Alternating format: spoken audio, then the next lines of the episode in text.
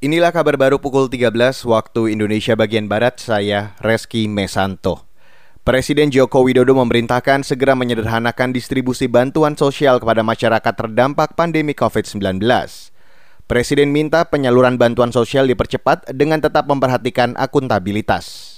Kecepatan yang kita inginkan agar bansos itu segera di masyarakat ternyata memang di lapangan banyak kendala. Dan problemnya Problemnya adalah masalah prosedur yang berbelit-belit. Pada situasi situasinya ada situasi yang tidak normal, yang bersifat extraordinary.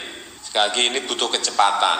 Oleh sebab itu, saya minta aturan itu dibuat sesimpel mungkin, sesederhana mungkin. Presiden Jokowi menambahkan kemudahan penyaluran bansos kepada masyarakat perlu diawasi oleh lembaga pengawas seperti KPK, BPK, dan Kejaksaan. Tujuannya agar jangan sampai terjadi praktek korupsi bantuan sosial. Beralih ke kabar selanjutnya, pemerintah Provinsi Jawa Timur akhirnya mencabut surat edaran yang membolehkan warga melaksanakan sholat Idul Fitri di Masjid Nasional Al-Akbar, Surabaya. Sekretaris Daerah Jawa Timur Heru Cahyono mengatakan, dibolehkannya sholat Idul Fitri di masjid banyak memicu pro dan kontra, apalagi angka penularan COVID-19 di Surabaya juga masih tinggi.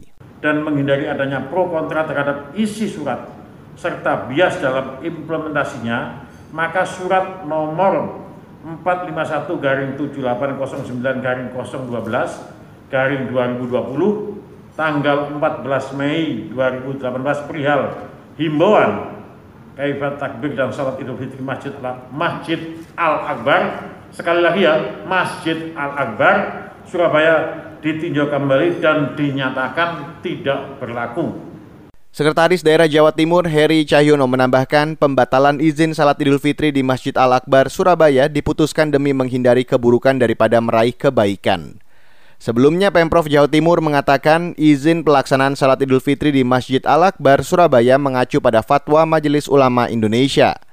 Fatwa itu mengatur tentang panduan kafiat takbir dan salat Idul Fitri di tengah pandemi COVID-19. Beralih ke kabar dari mancanegara, pemerintah Rusia memberi izin atlet asing untuk kembali memasuki negara itu. Saat ini jumlah pasien positif COVID-19 sudah melampaui 280 ribu jiwa. Pada Maret lalu Rusia menutup perbatasan untuk warga asing dan menghentikan penerbangan internasional kecuali untuk pesawat yang memulangkan warga Rusia atau memulangkan warga asing kembali ke negaranya.